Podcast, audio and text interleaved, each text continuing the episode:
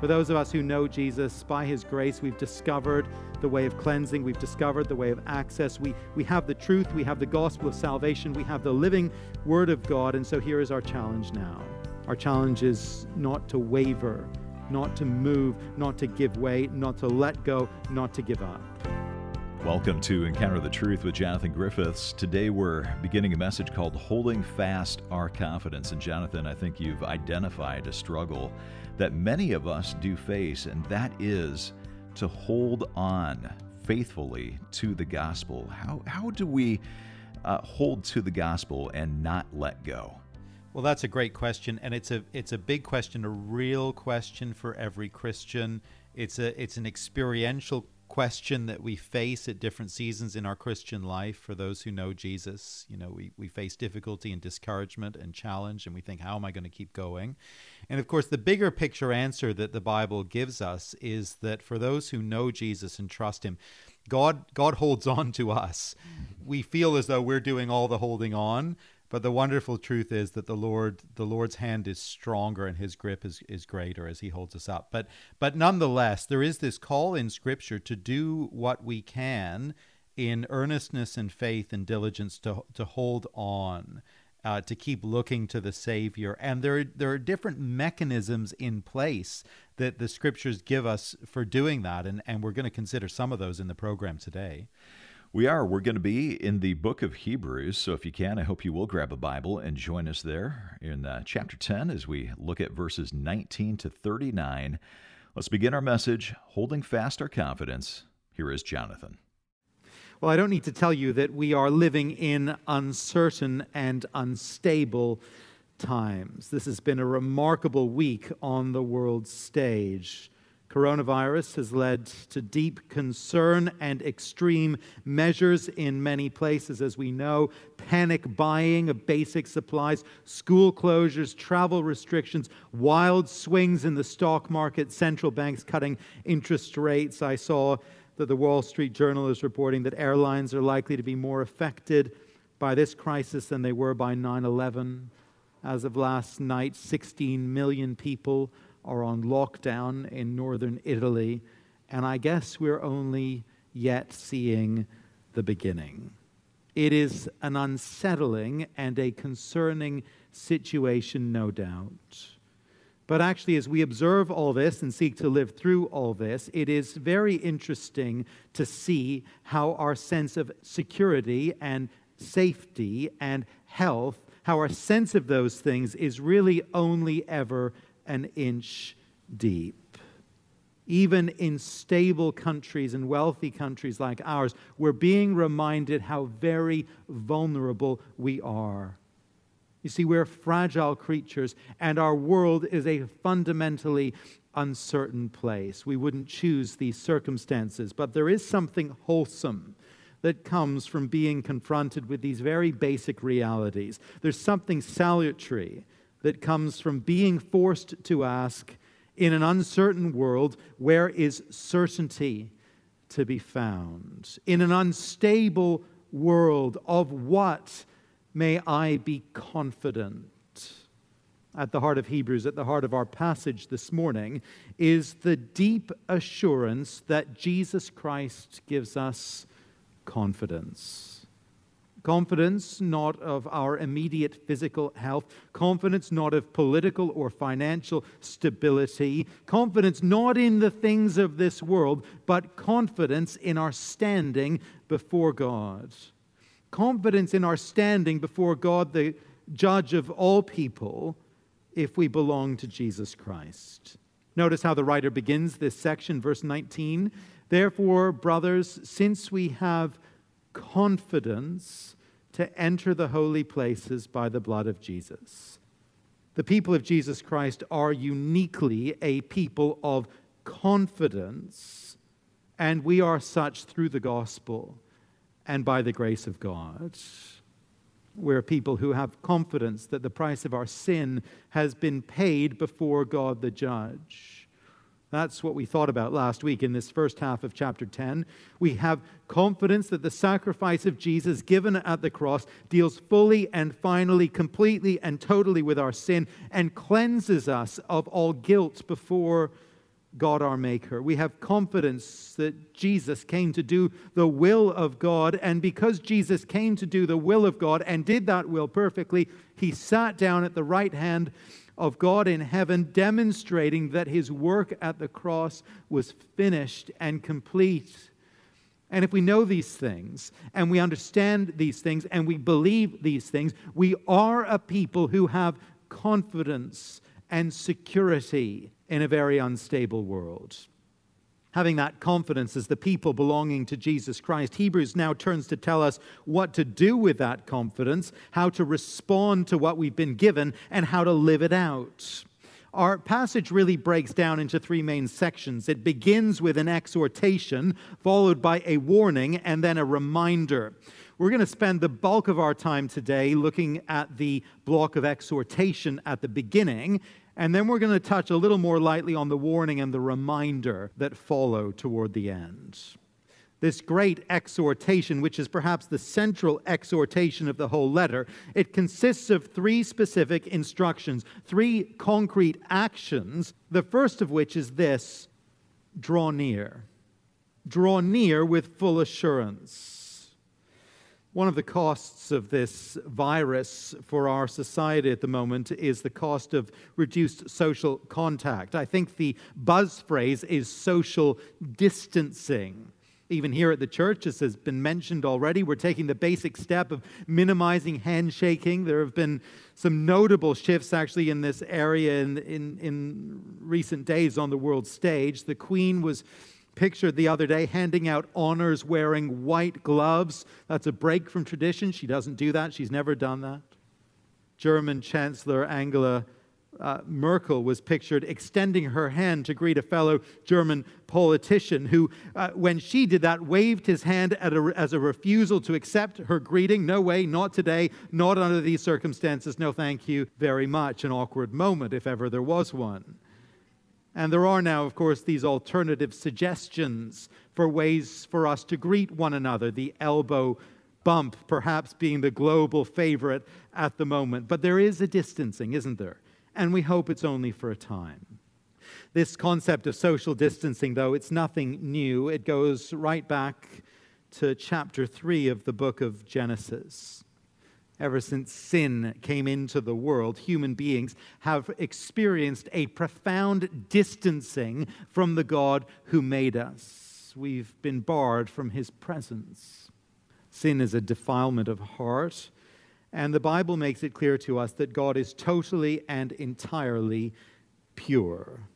And the danger, of course, is not that we defiled human beings would somehow contaminate God by coming into his presence. No, that's, that's never going to happen. God never changes. The danger is that if a defiled and guilty human being comes into the presence of God, were to approach God's presence, that human being would be destroyed and consumed by the sheer radiance of the purity and the holiness of God Himself. Legend has it that when the high priest used to enter the Holy of Holies in the temple when making the offering for the Day of Atonement, legend has it that the priest would go in with a rope tied around his leg so that his body could be retrieved if he were struck down by this holy God of radiant purity.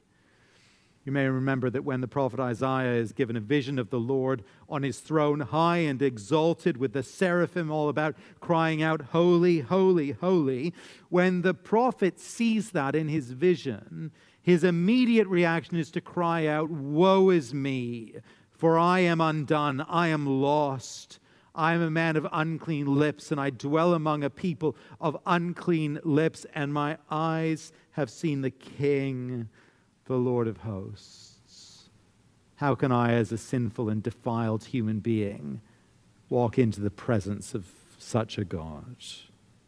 So interesting, isn't it, that the Gospels tell us that when Jesus died on the cross, at the moment that he gave up his life, the great curtain of the temple was simultaneously torn in two parts from top to bottom, demonstrating vividly that the breaking of the body of Jesus Christ opened the way for us to enter in to the presence of God Himself.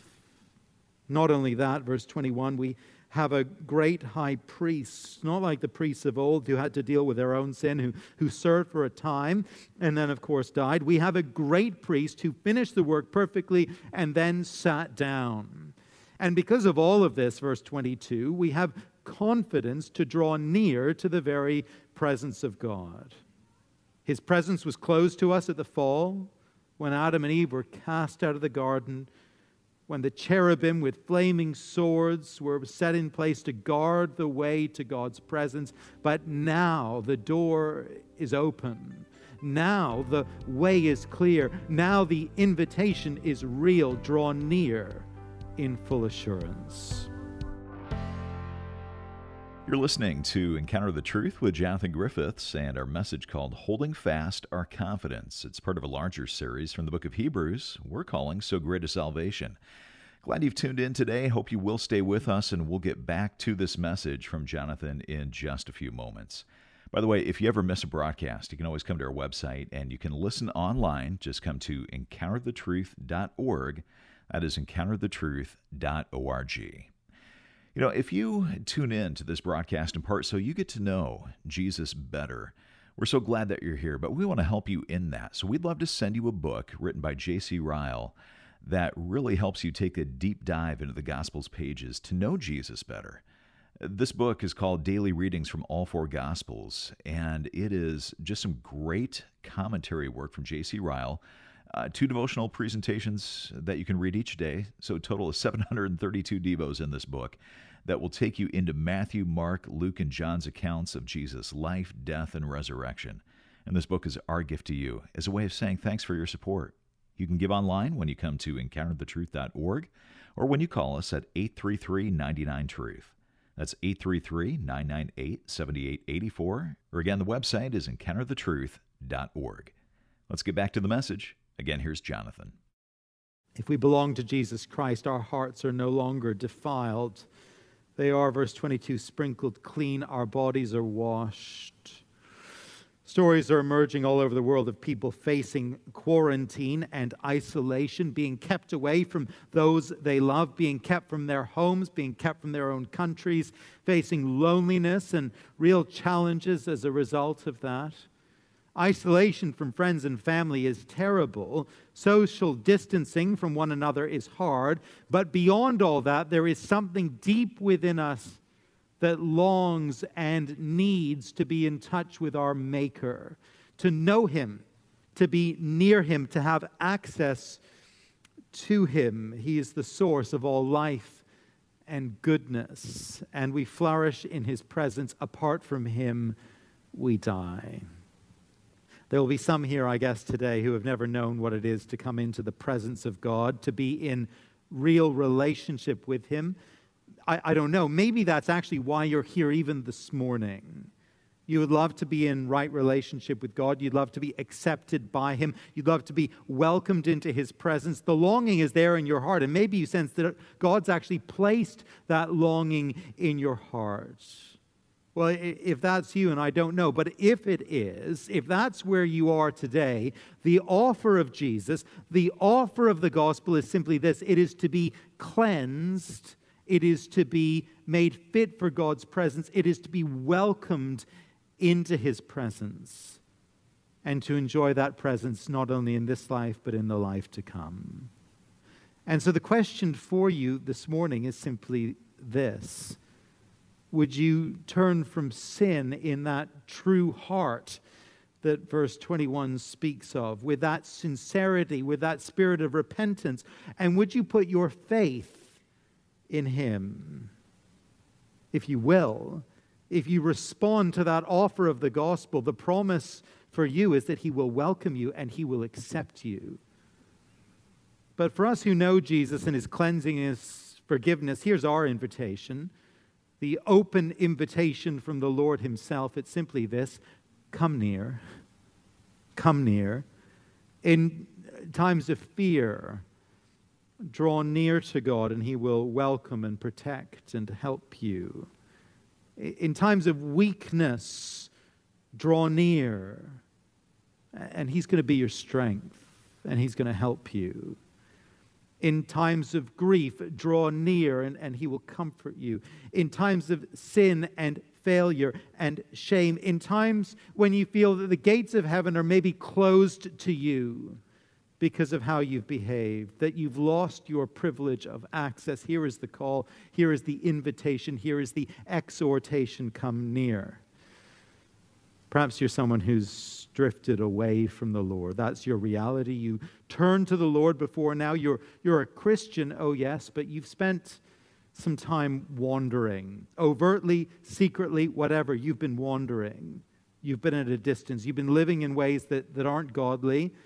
You haven't opened God's word in private for as long as you can remember. You've been too ashamed or too hard of heart to pray.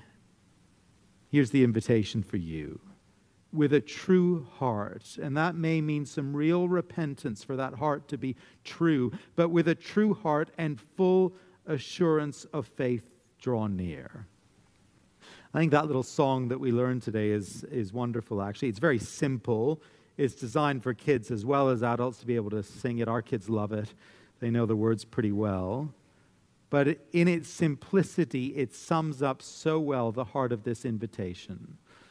Jesus said that if I thirst, I should come to him. No one else can satisfy. I should come to him. Jesus said, If I am weak, I should come to him. No one else can be my strength. I should come to him. Jesus said that if I fear, I should come to him. No one else can be my shield. I should come to him. Jesus said, If I am lost, he will come to me. And he showed me on that cross, he will come to me. For the Lord is good and faithful. He will keep us day and night. We can always run to Jesus, Jesus strong and kind. Draw near. That's the first instruction. Here's the next one hold fast, verse 23. Let us hold fast the confession of our hope without wavering, for he who promised is faithful.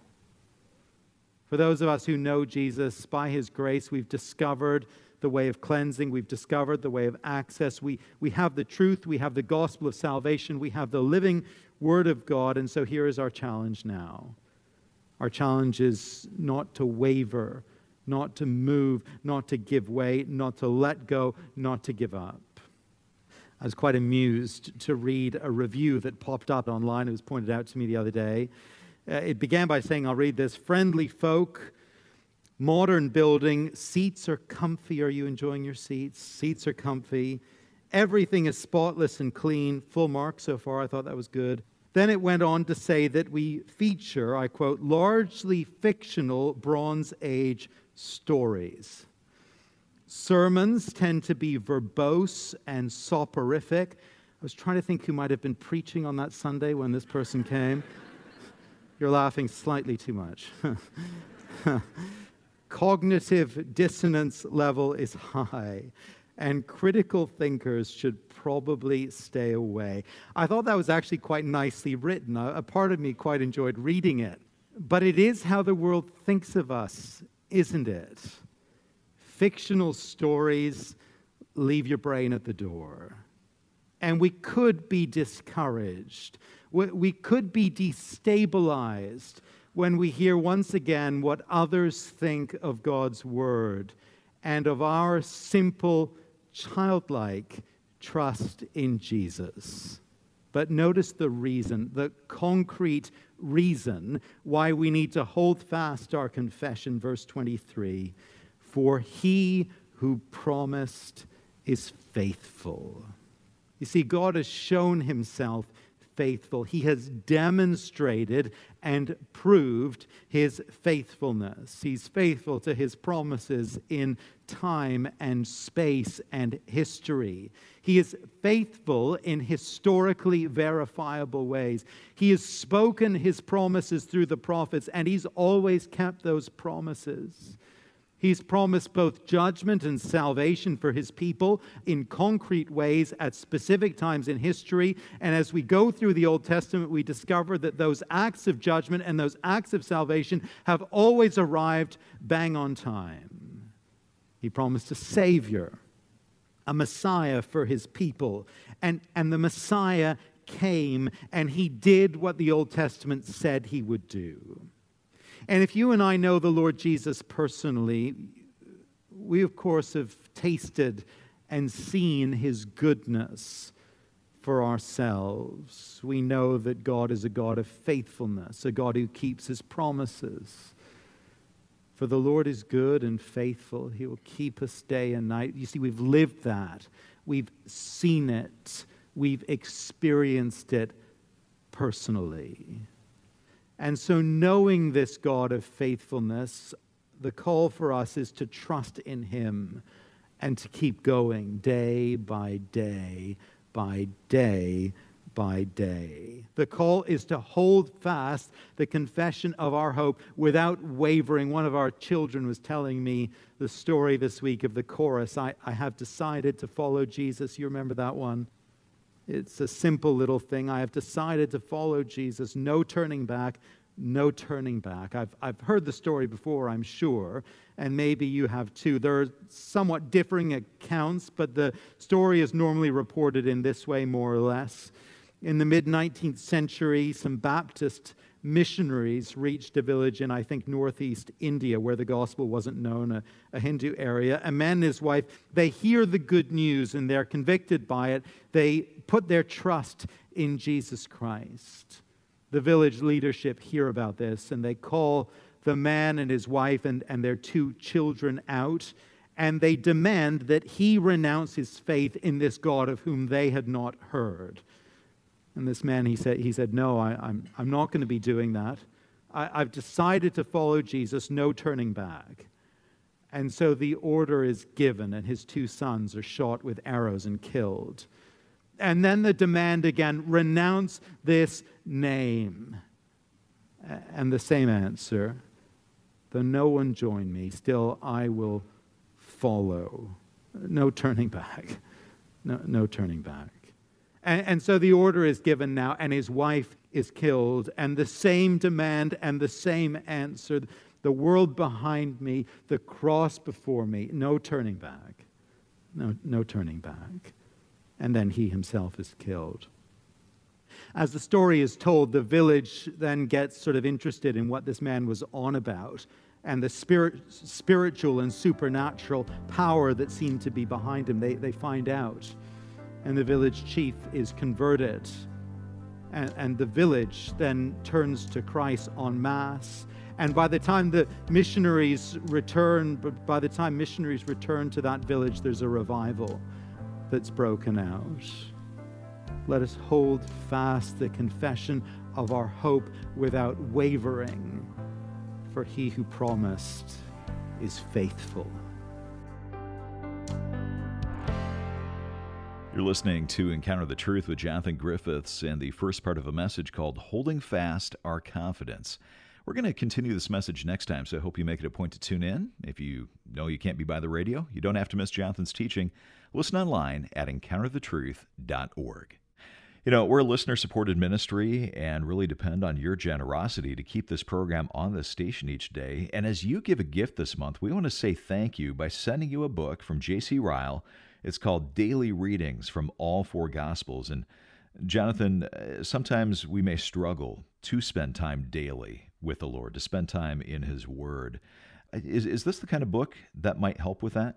I think this is a great help to anyone who's wanting to make a start in daily Bible reading or who is wanting some refreshment in their daily Bible reading. And and we all need that help whatever stage we're at in the Christian life. And JC Ryle has wonderful fresh timeless insights into the Gospels. And this book is broken into bite sized daily morning and evening portions, which I think will be a tremendous help to anyone, whether you're just starting out on Bible reading or whether you are looking for something new after many decades of reading the Word of God each day. I think you'll find this to be a real help. Well, we'd love to send you a copy of this book from J.C. Ryle, Daily Readings from All Four Gospels. Again, it's our thank you as you give a gift of any amount and support Encounter the Truth this month. You can give online at encounterthetruth.org or when you call us at 833 99 Truth. That's 833 998 7884. Or again, the website, encounterthetruth.org. Well, thanks for listening today, and I hope you'll join us next time.